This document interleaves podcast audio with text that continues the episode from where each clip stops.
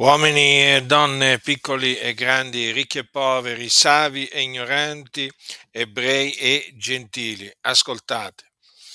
Voglio che sappiate che Gesù Cristo è il figlio di Dio che doveva venire nel mondo, perché così Dio aveva preannunziato tramite i suoi profeti antichi. Ebbene, che cosa doveva venire a fare nel mondo il figliolo di Dio? Il figliolo di Dio doveva venire a salvare i peccatori. Sì, doveva venire a salvare i peccatori, perché tutti hanno peccato e sono privi della gloria di Dio. Perché gli uomini sono senza Dio, senza Cristo nel mondo.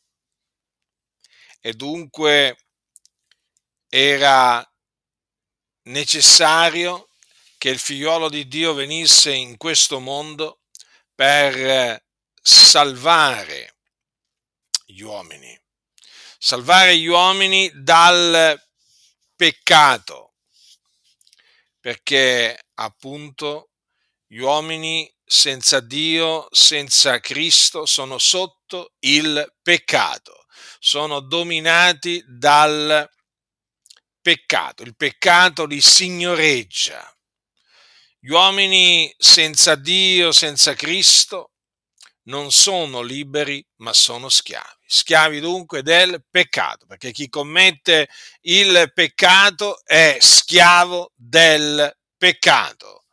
Ma il Dio, nel suo grande amore, nella pienezza dei tempi, ha mandato nel mondo il suo figliolo per essere il salvatore del mondo, quindi per provvedere alla salvezza in che maniera? Facendo sì che egli morisse e risuscitasse. Cose che appunto Dio aveva innanzi preannunziato tramite i suoi profeti. Infatti il Cristo doveva morire ossia il figliolo di Dio, doveva morire per i nostri peccati, come aveva detto il profeta Isaia in merito al Cristo. Egli è stato trafitto a motivo delle nostre trasgressioni, fiaccato a motivo delle nostre iniquità. E Davide, invece, parlando della resurrezione del Cristo, aveva detto anche la mia carne riposerà in speranza perché tu non lascerai l'anima mia nell'Ades e non permetterai che il tuo santo vegga la corruzione. Queste scritture profetiche si sono adempiute in Gesù di Nazareth. Infatti egli è il Cristo che è morto per i nostri peccati secondo le scritture, che fu seppellito, che risuscitò dai morti il terzo giorno, secondo le scritture, che apparve ai testimoni che erano stati innanzi scelti da Dio.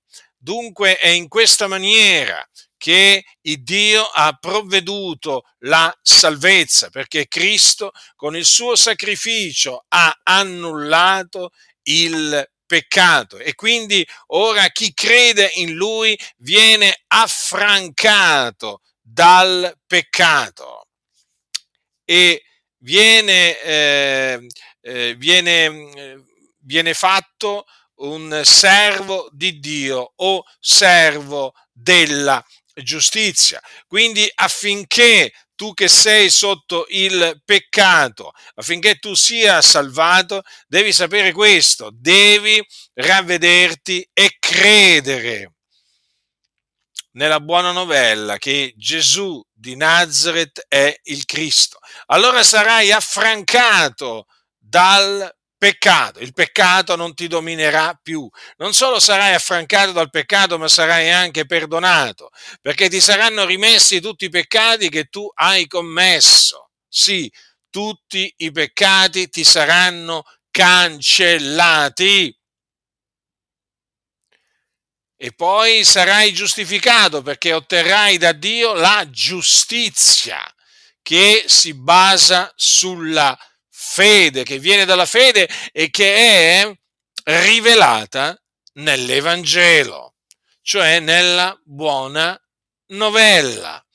E dunque, oltre alla salvezza, oltre al perdono dei peccati, oltre alla giustificazione, otterrai anche la vita eterna. La vita eterna, sì, perché la vita eterna è il dono di Dio in Cristo Gesù. Dunque, in questa maniera, quindi sarai riconciliato con Dio e sarai sicuro che quando morirai andrai ad abitare con il Signore nel regno dei cieli. Ma bada bene a quello che ti sto per dire adesso. Se tu ti rifiuterai di credere nella buona novella che Gesù di Nazareth è il Cristo, sappi che non vedrai la vita, ma l'ira di Dio resterà sopra di te. E quando morirai, morirai nei tuoi peccati e te ne andrai in perdizione. Sì, in perdizione. Cosa significa che te ne andrai in perdizione? Significa che te ne andrai in un luogo di tormento che si chiama Hades, dove arde il fuoco e là sarai tormentato. In attesa poi del giorno del giudizio, quando risusciterai in resurrezione di giudicio, sarai giudicato secondo le tue opere e scaraventato nello stagno ardente di fuoco e di zolfo, e là sarai tormentato nei secoli dei secoli. Quindi io ti ho fatto sapere cosa devi fare per essere salvato, perdonato, giustificato per ottenere la vita eterna, ma ti ho fatto anche sapere che cosa ti accadrà se tu ti rifiuterai di ravvederti e di credere nell'Evangelo della grazia di Dio. Ti aspetta un orribile fine, sappi veramente che quello che ti aspetta tu non riesci nemmeno a immaginare quanto sia orribile. Io ti dico con le mie parole che è orribile la fine a cui tu stai andando incontro, tu che sei sotto il peccato. È orribile, qualcosa di terribile ti aspetta Peraltro passerai l'eternità nei tormenti. Capisci l'eternità cosa significa? Cioè un periodo di tempo senza fine. Non puoi, non puoi delimitare l'eternità. L'eternità è un periodo di tempo senza, senza, senza fine, nei secoli dei secoli. Quando sarai gettato nello stagno ardente di fuoco e di zolfo, considera, là sarai tormentato nei secoli dei secoli. Quindi ravvediti, ravvediti e credi nell'Evangelo, perché l'Evangelo è potenza di Dio per la salvezza di ogni credente, del giudeo prima e poi del greco, poiché in esso la giustizia di Dio è rivelata da fede a fede, secondo che è scritto, ma il giusto vivrà per fede. L'Evangelo che ti ho annunziato non è una parola di poco valore, ma è la parola che può salvare l'anima tua. Se tu credi nell'Evangelo sarai salvato. Sarai salvato, ma se rifiuterai di credere nell'Evangelo sarai condannato. Che farai? Io non lo so, però io spero tanto, perché questo è il mio desiderio, che tu che mi ascolti, che brancoli nel buio, al servizio del peccato, il mio desiderio è che tu ti ravveda e creda nel Signore Gesù Cristo per ottenere grazia da Dio. Chi ha orecchi da udire, oda.